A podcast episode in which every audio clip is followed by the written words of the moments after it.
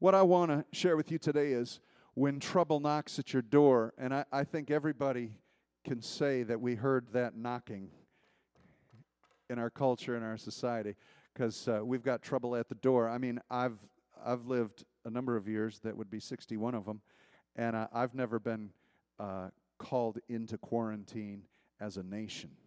So these are unique times. And so, what I want to share with you is a story uh, about a man who got a knock on his door and it turned his world upside down. It started very troubling. And you can find this story in uh, 1 Samuel, 1 Chronicles 13, either book you'll find it. I'm sorry, 2 Samuel or 1 Chronicles. And uh, it's the story of Obed Edom. And so uh, there was some kind of a rumble, ruckus going on uh, out in the community.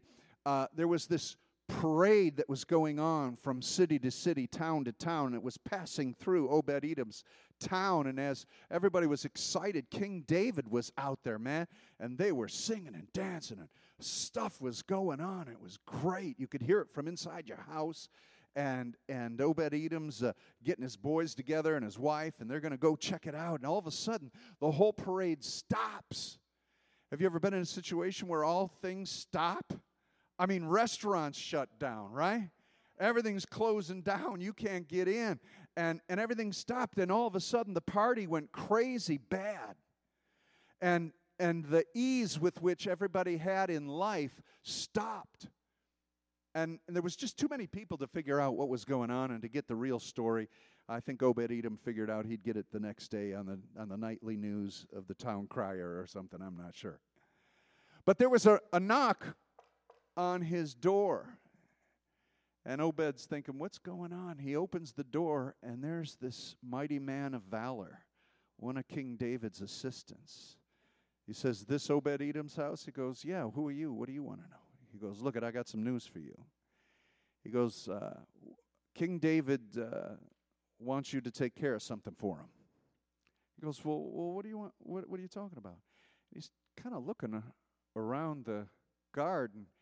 He sees King David just kicking the dirt and mad, angry, and walking away. Uh, he goes, What are you talking about? He goes, Look it, look it, I gotta go. David's out of here. You have to take care of the ark of God. It's staying with you. Wait a minute. Wait a minute. What happened? What's that mound of dirt?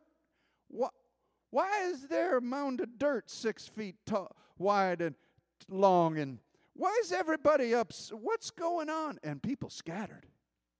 It was as if there was a plague and everybody left and everybody scattered.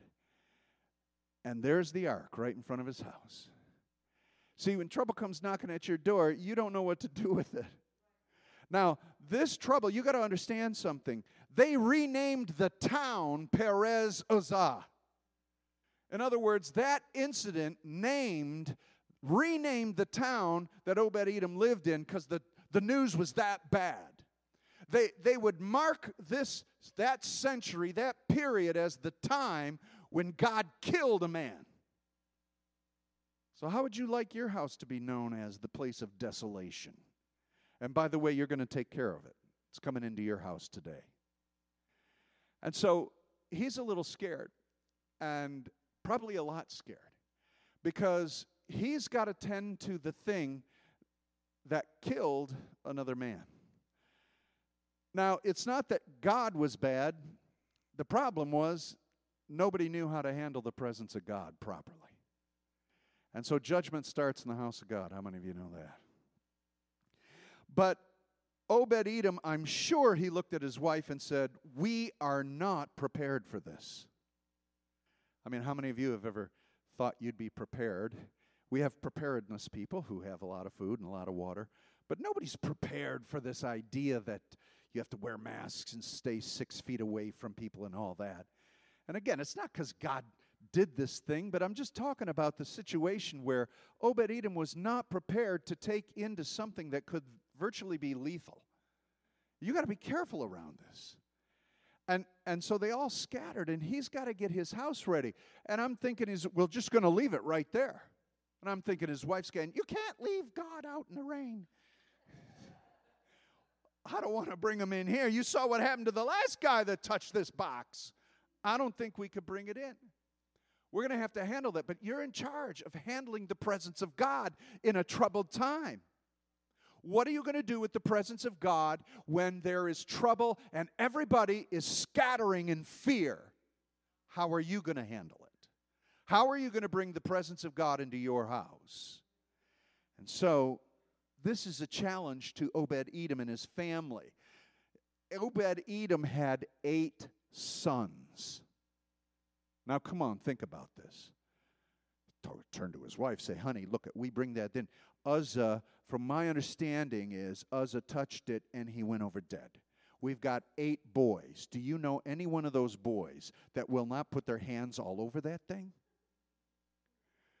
Where are we going to put it? In the living room? We're going to put it in the bedroom? Where, what are we going to do with the presence of God? Do you want the presence of God in your house?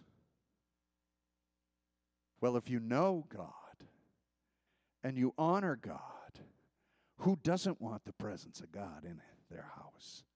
And so, what Obed Edom's going to have to do is he's going to have to train his children how to behave in the presence of God, how to properly handle the presence of God. Things are going to have to change in our households because we lived freely. We did what we wanted to do. People went their way and this and that. Now we're all stuck in the house. And now we're going to start seeing how we behave. And sometimes God does that so he can order his house. See, there was a big difference with Uzzah and other people.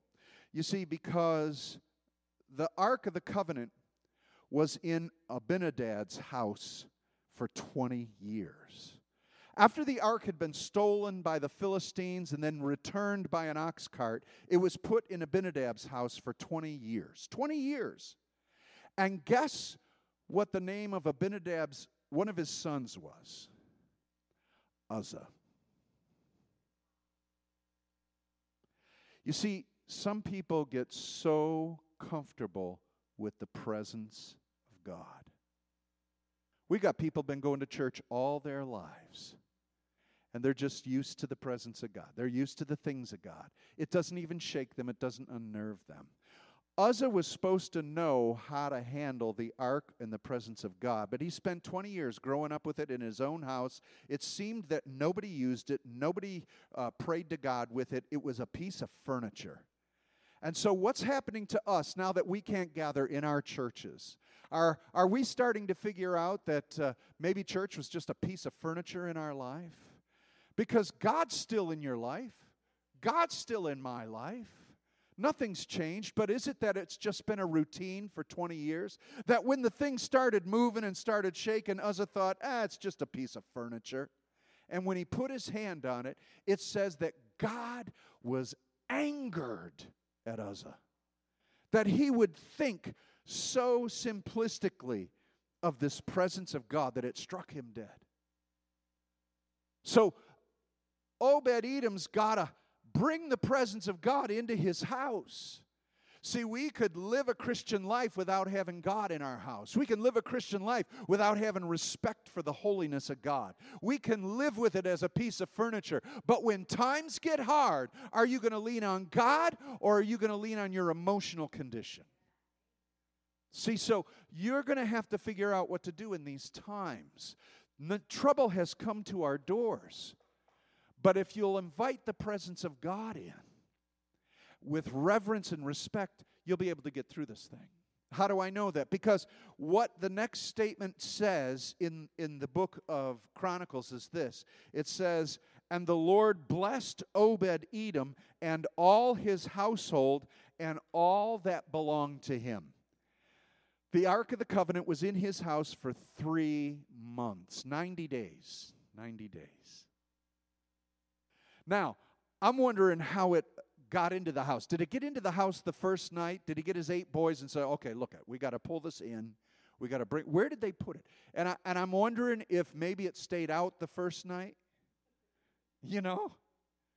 And he's just kind of looking at through the window. Uh, is it glowing in the dark? This and that. I could see the little kids. I want to play on it. I want to see the angels. I want to touch it. Don't touch it. that his wife said, I told you you can't leave the presence of God outside. So they got to bring it in the house. Bring it in the house. And what happens? I believe it becomes part of the family, it became part of the house. I would imagine that there was a presence, a Shekinah, a weight of glory. Because as he respected it, it said it began to bless him. Now, it first of all says it blessed him personally. See, we're stuck in the house, everybody. We're in a situation where there's fear out there, there's a shift in the world. You've got to understand that this is going to change Obed Edom, his eight children, and his wife forever. We're in a situation in life where this isn't just a brownout that lasts a few days and we talk about it 10 years ago. Remember when it browned out? This is a time that is actually changing the globe, changing the planet, changing our laws, changing the way we are.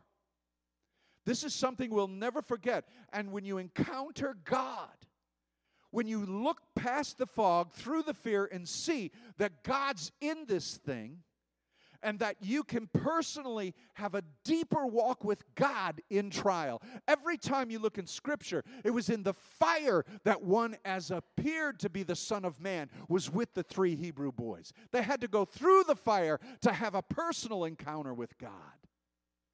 God said, I will be with you through the fire, through the flood, through the flame. Our personal encounters happen through our trials because it's then that you draw close to God. So Obed Edom was personally blessed because trouble came to his door, because of a, a situation that rocked the world. And he had to stand in it. And the presence of God began to bless him. I would imagine that there were times when he stayed up late, or maybe got up early, or maybe in the middle of the night, just to be in the presence of God. Could you imagine that? Could you imagine standing near, that near? Look at only a high priest once a year could go into the Holy of Holies, but Obed Edom had the presence of God open in his living room 24 7. Could you imagine? What would it be like if you had access to God 24 7? Oh, wait a minute. Oh, wait a minute. We do. But how many of us have been like Uzzah? Just another part of who we are, the religious part. I believe Obed Edom was changed by the very presence of God. When you are in the presence of God, its power transforms your thinking, your well being, your entire outlook on life. It not only says that it blessed Obed Edom, but it says, and his household. So it meant that it changed the dynamic of his marriage. I think Obed Edom, I don't know what his wife named, Gladys, um, I bet that they, I bet that they changed the way they talk to each other. Hey, get me. hey, darling, could you get me my slippers? Get them, you. Yes, dear. Because God's in the middle of the room now. And how would you act if God was in the middle of the room? Wow. How would you act if God was in the middle of you? See, we're not living up to what God is, but this is what God, this is amazing to me because what has happened is God says, This is the year of the family. Now, get together. You're going to be quarantined with the family. So you got eight boys, a husband and a wife, and the presence of God. Woo, glory. Now, when he says, Tonight it's devotion time, they're not going like, What? Because I imagine when it's devotion, all of a sudden the glory of God begins to hum. The presence of God moves. The cloud fills their house. Woo! And all of Israel has no understanding. Look at the world's lost out there. Every night they don't know what the news is going to say tomorrow. Have you listened to the news? It is so repetitive. It is so redundant. One expert after another expert after another criticism, this and that. Uh, the COVID virus, COVID virus, this and that. How many times are we going to hear about it? But see, they have nothing else to look at. But you do. you have something so different to look at. While all of Israel saw the dead man and, and David upset, they saw the presence of God in their house. Eight boys for three months learned to walk in the presence of God. For two months, one month maybe, we'll be locked up in our houses. Will it change us? Now here's the other amazing thing. It said not only did it did it bless Obed Edom and his household, it says, and all that belonged to him. So use your imagination. So you're walking down the street, the suburbs of whatever town that was. Now it's Perez Uzzah. You're, you're walking down the streets of the city of death, right? That's what they renamed it, Death of Uzzah. You're walking down that street and you see people who are walking around, but you come by this one house and all the flowers are in bloom. All the shrubs in front of his house are blooming day and night. Birds seem to gather in his trees and on his roof instead of any other place. His, his livestock, his cows, his goats, they're bursting with milk. They're feeding, they're growing strong. His, if he's got crops, they are in full growth, fruitful, and multiplying. It says everything that belonged to him was blessed by the presence of God. See, come on. We're supposed to be showing this world how blessed we are to have God in us, but we're letting the world dictate our fruitfulness. And so this situation seems like it's trouble, but for those who have ears to hear and eyes to see, the presence of God is with us. In the land of Goshen, eh, whatever plague hit Egypt, it didn't even touch Goshen. Where the presence of God is, He is with His people. So we've got to remember that trouble comes knocking at your door, it's an opportunity for blessing from God, depending on how you respond to Him. And that's my last point. It changed his legacy. There are things that mark us and mark our times. This is going to be right up there with other things that marked the history of your life and my life. And it'll mark your children's lives. So, how are you going to let it mark your life? Are you going to mark it as the parade that ended in death? Or are you going to mark it as this is when I gave my life to God? This is when God flooded my soul and came into my house like never before. For three months, I was overwhelmed by the presence of God. Changed his legacy. For Obed Edom, it, it says that after this event, he became, he was a musician, he played harp, and he became one of the doorkeepers in the temple of God. It changed him, it put him in ministry, it made him a steward of God's presence. See, how many of you have you ever been around? I, I was at a, a thing a couple weeks ago in California, and I was this. I was with this guy who had uh, been with the Lord and an experience with God. And when I was with him, it was like, man, I, in fact, I was getting eggs in the morning with breakfast with standing next to me. I said, Man, you've been in the presence of God. And he was all giddy and laughed. He goes, oh, Yeah, man, I tell you, it's coming. See, when you're in the presence, you carry the weight of the presence of God. Everybody else feels it. It was like, I want what that guy's got. Man, Obed Edom became a steward of the presence of God. He had his presence in his house through the time.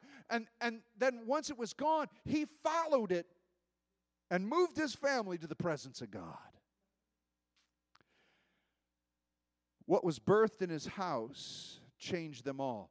It says that later on, it says that Obed Edom and his eight sons, it says that according to his heritage, his family tree, it said that his sons and his sons' sons became men of great abilities.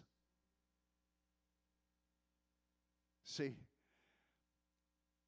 I know that people are afraid. I know that there's fear. I know that people are worried. But if you would bring God into this thing, if you would bring God into the house, it literally changed the legacy and the heritage of Obed Edom. Three months of God in their house blessed him, his children, and his grandchildren. 62 in all. All of them had great abilities and became leaders. We need leaders who have been schooled in the presence of God. Now, what happens when trouble comes knocking at your door? Because after three months, guess what happened? There was a knock on his door. This time, the trouble was David wanted the presence for himself and for his people. He wanted it back. Obed, he had heard, news came to King David God is blessing Obed Edom and all that he has. And David's like, What? I wanted that. So he studied and researched how to get it back, and they properly handled the presence of God by putting the posts in the ark, carrying it properly with the priests, and they got it back. But how would you how would you like to get the knock? I want it back. The the ark's got to go. Do you imagine the four year old, the five year old? No, daddy, no, don't let him take it. No, that's our ark.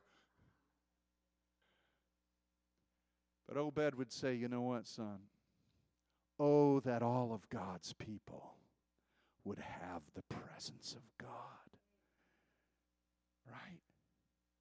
Oh, yeah, that's us. And so the King David took the presence. He didn't put it behind the curtain, he didn't put it behind the veil. He put it out in the open for 33 years for all of Israel to worship the open presence of God. Obed Edom was assigned to be one of the musicians that played before the Ark of the Covenant, and he was assigned to be a gatekeeper to the presence of God. So, that's what happens when trouble comes knocking at a Christian's door. You open it up because God is going to do something in every situation. It matters how you handle this time. This is a time for us to worship God. This is a time for us to enjoy His presence. This is a time for us to gather our family, nurture them in the things of God, and for us to pray and grow. I expect that in a month or two, when we're able to gather again, hopefully on Easter morning, when we're ready to gather again as a people, I'm praying that the radiance coming off of your face because you have hidden yourself in with God in your house is going to blow the roof off this place. Because Christians have sought the face of God. Amen? And that's my word of encouragement to you tonight. I'm going to close right now with prayer. And I want to pray for everybody. Pray for your well being. Let's gather together. Would you bow your heads all around this Metro Detroit area. Father God, we thank you for the ministry of your Holy Spirit. Lord, you're not in a box, you're not in a sculpture, you're not in a physical representation. You are, in fact, God within us. Because of what Jesus did,